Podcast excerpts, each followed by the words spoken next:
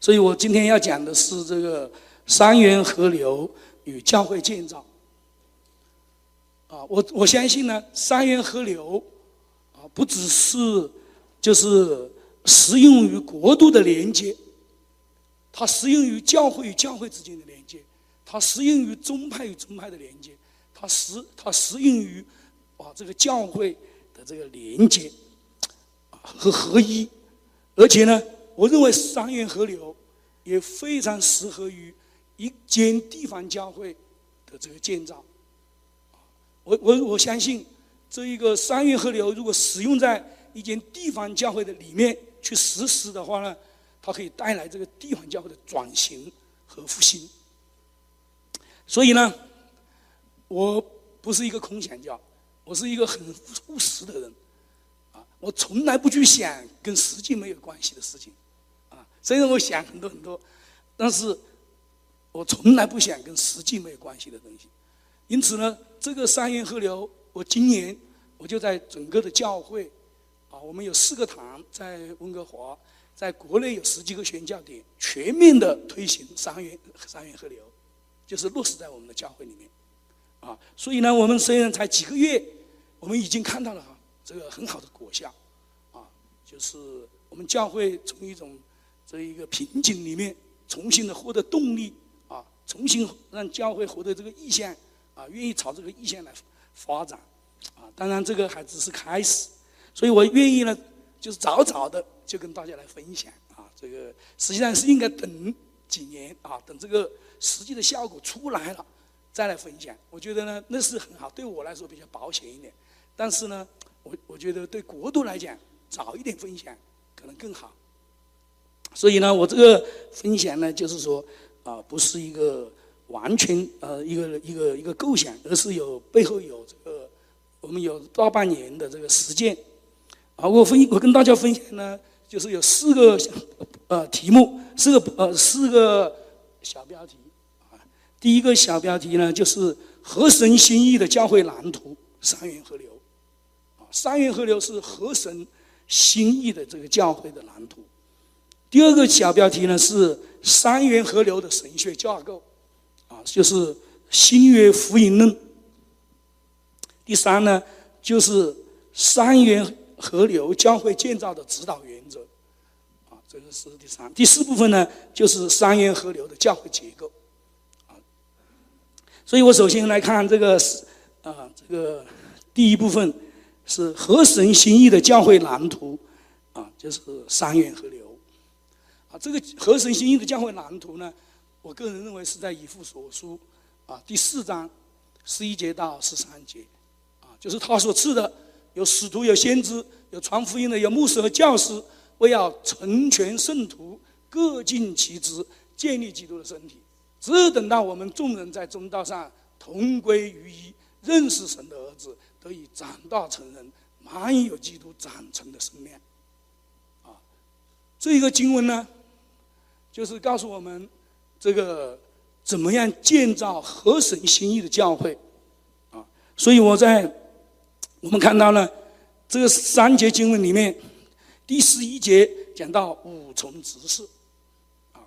第二节经文呢讲到这个五重执事的功用和目的是什么啊？第三十三节呢讲到最终的这个教会建造的目标，所以它就共同的构构成了这个蓝图。那么跟三元河流有什么关系呢？我个人的理解呢，就是这里面的五重执事当中，使徒、先知和传福音的，他必须要依靠圣灵。如果一个使徒、一个先知、一个传福音的，他不依靠圣灵，他就不能够正常的工作，不能达到他的那个这个职分的目标。第第二呢，我认为牧师呢，他就是一个。他是要他的职能就是牧养这个圣徒的，啊，那么呢，这一个教师呢就是教导圣经的，啊，你把动词去掉就是圣灵、圣徒、圣传，啊，是圣经，是不是？啊，依靠圣灵，牧养圣徒，教导圣经，把动词去掉就是什么？就是圣灵、圣徒、圣经啊。所以五重执事就是体现这个三元合流的。当然，我讲的三元合流要从这个教会的结构里面体现出来。那当然，它首先根据这个教会的蓝图啊，跟教会的蓝图。那么这里面呢，就是首先有个问题，就是使徒和先知究竟还有没有？啊，传统教会说没有。他说没有，他理由是什么呢？第一，使徒先知是写圣经的，现在圣经写完了，没有了。啊，第二呢，就是根据以弗所说二章二十节，使徒先知是奠定教会的根基，现在教会的根基已经奠定了，没有了。所以呢，这个四章啊，我们以弗所四章十一节需要改一改，啊，不然就误导了。啊，就是要改一改是什么呢？这里不是五重执事了，这里是三重执事了。啊所以呢，这个这一个这是传统的解释。这个传传统解释呢，就是第一部分解经学。你从这个解圣经正规，按照这个福音派自己教导的这个释经学来讲，他这个是解不通的。他完全把这个经文三小文之外的思想，啊，二十世纪的思想，把它放到这个经文里面。嗯，第二，这个经文为什么？你从这个经文来讲，第一。他说起：“使徒五重执事，包括使徒和先知，根本他没有想说写圣经，他根本也没有讲是根基。他讲什么？建造基督的身体，只等到我们众人。他是说装备圣徒，建造基督的身体，这才是他的功用。所以你明显的把这个经文之外的意思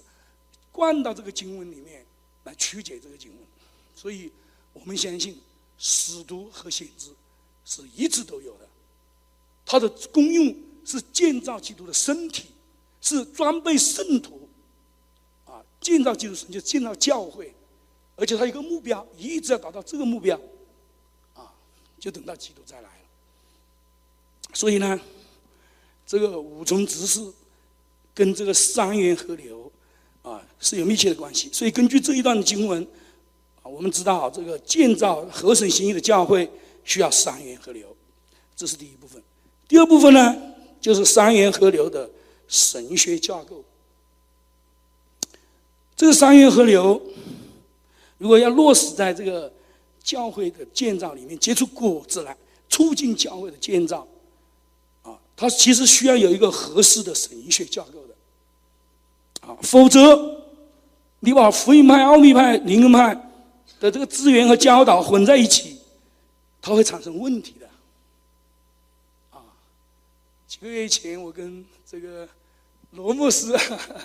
呃，睡睡在一起交流。他就是，他是福音派教会，他愿意请灵恩派的教会来分享，结果当中天然大波，差一点分裂了。这这就是个证明。如果你随意的把这一些 什么这个啊。这个福音派啊，你是你随意的把一个灵恩派的请过来，哇，倒地啊，那就是这样发言啊，那你会牵然大乱的。你是呃，所以呢，你你这些这三个流派呢，按目前的方式，你不能够把它混合在一起。这就是为什么我们要思考啊，你要有一个合适的神学架构，是基于圣经的。人们出现什么问题，你赶快把这个圣经。把这个神学教跟他解释，人家一下子就把它解决了这个矛盾，你才可以做的。所以我在教会实践也不敢这样子冒然的来做啊，贸然。所以呢，他有个神学架构啊，这个神学的架构呢，我个人认为就是这个，我把它我认为合适的是一个新约福音论，新约福音论啊，这个因为这个教会。的这个是建在在耶耶稣基督的这个福音的上面，我们或者把它叫做救恩，我把它叫做福音啊，因为呢，救恩呢这个词是很好，但是呢，这个历史上已经把这个救恩把它太局限了，把它狭隘化了，所以呢，我把我还是回到这个福音，这个福音这个词还没有被狭隘化，所以呢，我把它叫做新约福音论，我认为教会建造。就是建造在这个新约福音论，这个新约的福音啊，教会是这个新约福音结出的果实啊，所以呢，它这个，所以它的根基也是这个新约福音论。所以呢，这个新约福音论，它要能够适合三元河流，注重圣经的，注重圣灵的，注重圣徒的这些传传承，都要啊包括在里面，作为它的根基。那么呢，这一个新约的福音就是这个新约圣经的这个福音，啊，我们需要把它更准确的把它表达出来。所以呢，我总结这个新约圣新约圣经的这个福音，它是我我把它解啊，我把它总结为啊一个福音，它是同一个福音。但是很多的讲法，你去看，起码不晓不是要十种。什么赦罪的福音啊，得救的福音啊，呃，有是是生命的福音啊，和平的福音啊，天国的福音啊，你不下十种，啊，它有很多的名词，但是呢，它是一个福音，两个焦点，三个层次，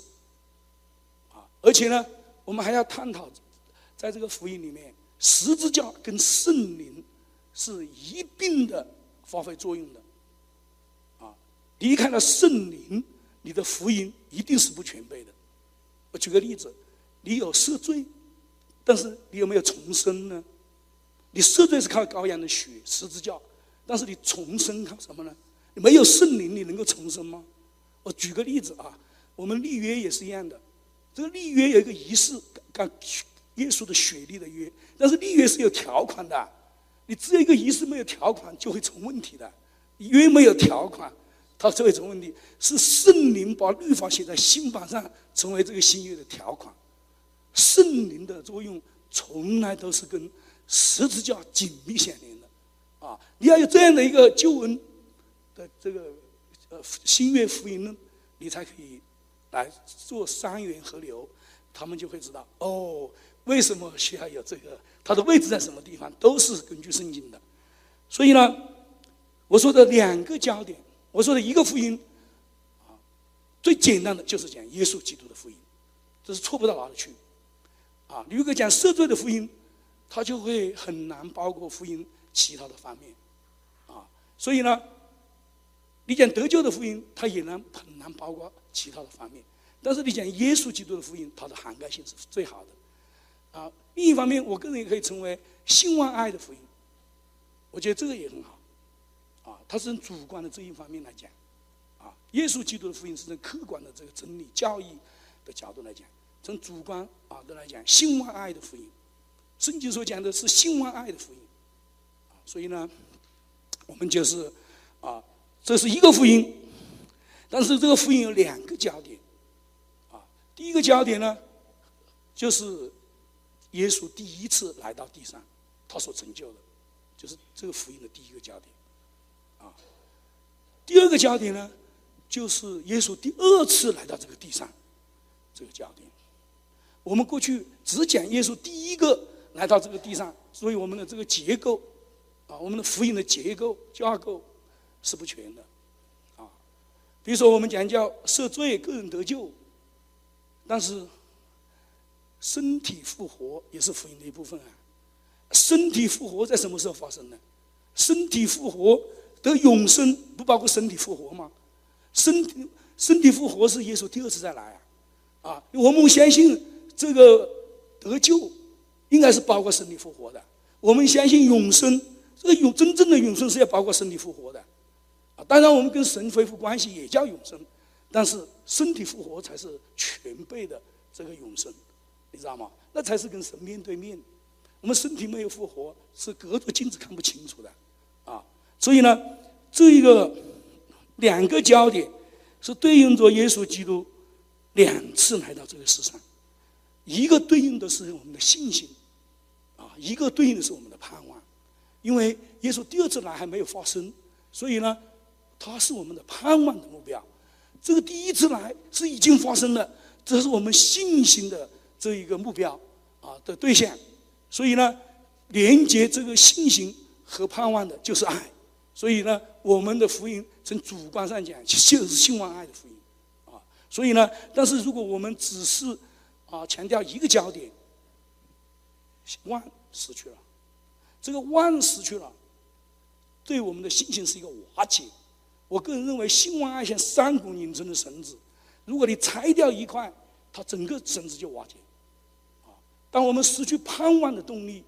我们就很容易世俗化。啊，所以呢，这一个，这个这个我就不讲了。但是我是讲到这个一个福音有两个焦点，它有三个层次。圣经里面讲到的福音有三个层次。第嗯，第一个层次呢是个人得救，啊，所以呢，你讲到，你看保罗，他在嗯这个啊，他在这个加拉太书，在这个罗马书的前面部分啊，他比较强调这个个人得救这一方面，啊，这个也是新约跟旧约呢啊超越旧约的地方，啊，这个新旧约它是一个群体跟神的约的关系。但是这个新约呢，它是啊，它它它这个它这个约呢，你要进入这个约里面，它是通过这个这个个人性的这个认罪悔改啊，相信、受洗、领受圣灵啊，这样子进到这个约里面，所以他的个人得救是一个进入约里面的一个开始，所以他的第一个层次是个人得救，但是这不是这个新约福音的全部。他个人得救是进到这个约里面，这个新约的里面，你要过这个新约的生活。这个新约的生活有两个层面，一个是跟神的这个垂直的层面，这个约；一个是这一个弟兄姐妹彼此之间的关系。所以呢，他要体现出来，一个要体现出大诫命，在这个约里面才体现出大诫命，要尽心尽意尽心爱主你的神啊，这是在这个约里面才有的诫命。另外就是要新命令，你们要彼此相爱，这个都是在约里面。你们你不在约里面，你很难落实这个大诫命、新命令，啊，这个是这个福音的第二层面，它群体立约，一个是个人得救，一个群体立约，啊，这个你要了解这个圣经，你就会知道，这就是保罗他理解的这个这个福音，啊，保罗理解的福音就是这个福音，他就是理解到这个这个耶利米书新约的预言。还有以西结书新约的预言，在这个五旬节啊，这通过耶稣基督的救赎，在这个五旬节完全实现了。这个圣灵吃下来，他这样理解。啊，你读这个就是新约圣经学者告诉我们的。保罗他对这个圣灵的理解，他对这个救恩的理解，他就是一个约啊，他就是看到他是一个新约啊，所以呢，他这个耶稣基督应验了这个约啊，他的宝血应验了这个约。他这个圣灵的降下是完成了这一个约，所以呢，这个约的概念，这个是新约福音，要全全备的福音。第二个层次就是群体立约，啊，第三个层次呢就是天国降临，这就是四福音，耶稣基督传的福音，天国降临，啊，所以天国降临，它就是要涉及到，不仅是要涉及到这一个群体的约，它而且要涉及到整个神的创造，要归属回神。要重新的得回神，成为神的国。所以呢，神的国不只是在天上，神的国要来到地上。神的国在天上是一个永恒的事实，神的国来到地上才是福音。当然是透过耶稣基督来到世上，这就是福音。天国的福音就是神的国透过耶稣基督来到地上，从天上来到地上，这就是这个天国的福音。那么呢，天国来到地上，不仅是救人，他连整个地球都要把它赎回来。啊，所以呢，这个天国的福音是更大的。所以呢，天国的福音教会不仅是一个盟约的群体，它也是有一个天国的使命的，他要去把这个地球得回来的这个使命。啊，所以呢，这一个耶稣啊，他他在十字架上，他不仅是赦赦免了呃赎了我们的罪，替代我们成为罪的替代替代，他而且是为我们立了约，他的血为我们立约。啊然后呢，他也是个得胜，他胜过了撒旦，从撒旦的手中夺回了这个地球的产权，然后透过圣灵把这个这个授权，它是个授权的仪式，这个圣灵的五旬节，圣灵降下，它中间一重，路教要强调的就是这个授权和赋能的这一个仪式庆庆典，使得教会能够去夺回这一个地球的产权。啊，这当然包括全人类，包括整个地球，要让世上的国成为我主和主基督的国，啊，这个是基督再来的时候他要成就的。所以呢，我们可以看到这一个福音，它有啊，它是一个福音，啊两个焦点，它有三个层次，所以而且在这个福音里面，这一个十字架跟这个圣灵，它都是并行在完成这个救赎的工作。那么在这样的一个啊新约的福音的框架里面，三元合流就可以完成。我我还还有三分钟，那么呢，我就需要讲到第三个方面呢，就是我要快快的讲一讲。这个大家可以透过问题我再来回答也可以。这个三元合流的这个教教会建造的指导原则，我就简单的讲。这个指导原则就是遵行神的话。我为什么讲这一个是这个建造三元合流的这个教会的这个指导原则呢？就是我发现，第一，现现呃现今教会的软弱，就是在于不遵循神的话，只去知道神的话。我认为这个是它的关键，所以他要扭转，必须要从知道转成遵行。而且呢，就是说，当你要遵循神的话的时候，你就非常需要三元合流了。如果你不需要遵行，只需要知道，你不需要三元合流。啊，比如说，就这圣经的这个传传承，他如果他的任务进到教会，就是只要人知道神的话，他不需要跟这个圣灵和这个阿米派连接，一点都不需要。为什么？他非常善于教导圣经的真理。但是他如果要让信徒真行神的话，他就必须要什么？跟上元合流了。因为神的话怎么进到心里啊？脑跟心的距离这么大，要透过什么？奥米派。好好的吃喝神的话，好好的跟神建立关系。这个神的话进到心里面，他才可以真心出来啊！啊，他非要有这个奥秘派，而且他必须要有灵魂派啊！他这个神的话要活出来，他要能力的，他要活出来能力，他要完成这个教会的使命啊！他需要有圣灵的能力的。他离开了圣灵的能力，这一个真这个人真没办法去真心神的话的。啊，所以呢，这一个指导原则就是要遵行神的话啊，这个这个指导原则。最后呢，这个三元合流的教会结构啊，在我们教会里面呢，简单的说呢，就是它有一个教导系统，这是注重福圣经的这个传统啊。我们来根据我们对新约这个呃福音的理解啊，我们系统性的在这个讲台啊教导圣经，在主日学。也教导圣经，这个是福音派的传统。然后我们有一个灵修系统，这个灵修系统呢，它用在一对一守望和这个个人的灵修这一个部分，啊，所以呢，这一个部分呢，就完全我们是采用江秀琴牧师的这个这个系统，啊，赞美、等候神、谦卑、顺服、征战得胜之方，我们去操练，操练了一遍，再招呼第二遍，啊，一一步步提高。这是整个一个系统，然后还有第三个系统，就是这个组织教会组织啊结构的这个系统。这个组织结构的系统呢，就是说我们教会呃采取这个五重执事啊，这个 G 十二细胞小组这样的一个灵这样的一个结构模式。在这个结构的模式呢，这个圣灵它需要有圣灵在这里来掌管，然后呢，它需要也也结也吸取这个 anti School。这个基社，我们的基社就是跟采取 anti o School 的这个学校的方式啊，所以呢，这个这个呃敬拜的呃呃施工啊，带导的施工啊啊这些施工呢都需要圣灵，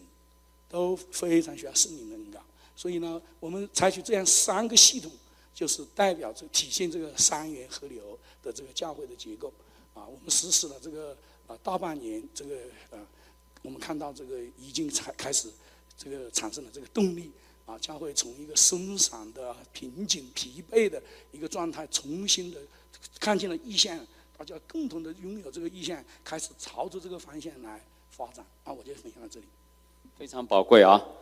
呃，前两年呃，小艾牧师只是在一个理论上的探讨，现在他已经进入一个实践的一个过程，而且在神学上有一个。里面的一个分享，我觉得对众教会都是有很大的帮助。呃，我刚才听了李辉弟兄的分享，现在又听到呃小安弟兄的分享，应该还是称你为牧师好了，我毕竟还是晚辈。呃，我我一直在思思考一个问题，就是我这几天呃听了我们的呃就是我们的这些 presentation，我的感受是三元河流听起来是三个传统的一个河流，呃那但是当我们为传统这个词定义的时候，我们必须说传统它本身就是不管是 statement of faith 或者是特定的教导、特定的某个方法论或者是一些的先先后顺序。呃的一个传承，比如说我过去是在林恩的背景嘛，我是在林恩派教会长大的，呃，很清楚的，对于林恩教会来讲，ultimate authority 绝对是圣灵。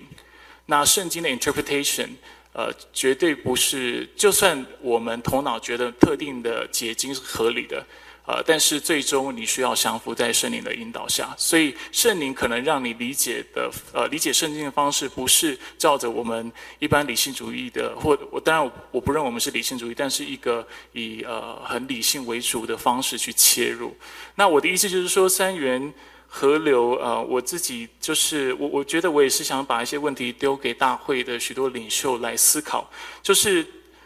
或多或少，我们河流之后，我们需要做一些结构，就是哪些传统是我们不要的，哪些的呃一些的基本的要义的宣讲，或者是他们的在在呃重要性的排序上面是我们要调整的。那我呃多少的结构，多少的重构才才是足够的？然后最终呃三元河流会不会最后是？代表我们在开始一个新的传统，还是说我们是真的是把三个传统很，呃，因为我觉得不太可能把三个传统合在一起呢，因为我们最终需要 identify ourselves with 一个特定的 tradition。那刚才小安牧师呃的分享让我听起来是，呃，你是比较是以呃圣经传统为主干，而从这个角度去呃在引进圣灵的传统。跟圣徒的传统，那也许我理解是错误，也请小安牧师等一下可以纠正。不过，我想我在这里提出来，当然也是想听看小安牧师在这方面你的想法是什么。很好的问题，就是我觉得三元河流呢，它有很多的步骤。第一步步呢，就是连接啊，这个三个流派，我们希望跟它连接，大家不要打架啊，大家可以坐下来交交个朋友。啊，其实你信的也是耶稣基督，我信的也是耶稣基督。你信的是三位一体的神，我信的也是三位一体的神。你信的是整本圣经，我信的也是整本圣经。啊，所以呢，包括这些使徒信经，我们都是共同的相信。所以呢，我们先不要打架，大做大家来做朋友。你还是做你的，你做你的，所以这是第一步，我们叫做连接。啊，连接了呢，但是我们并不是认为连接是最后一步。所以呢，这些已经在三月河流上面走了一段。体会比较深的，他可以把它三元河流应用到他的自己教会去。像我们啊，像我，我就是对三元河流体会的比较深了，所以呢，我就能够先啊把它应用，应用了应用进去的话呢，啊，我确实是以这个圣注重圣经啊这个为主的为为主干，所以这是教导系统。主日啊，主日学啊，整个的教导系统是按照这个、这个、这个系统来实施的。但是呢，我发现我们过去因为缺少灵修，普遍的啊灵修，以至于呢这一个信徒的灵性啊，就是说起不来，所以他很容易第一很容易被世界所吸引，第二呢很容易带血气的服饰。那么我怎么解决这两个问题呢？啊，就是我就发现必须。这个这个这个灵修的这个系统，奥秘派这是很宝贵的啊，就是要怎么样普及啊，让大家很忙啊，很很头很血气啊，他也怎么可以来操练？我就发现呢，这个江秀琴牧师的这一套非常合意。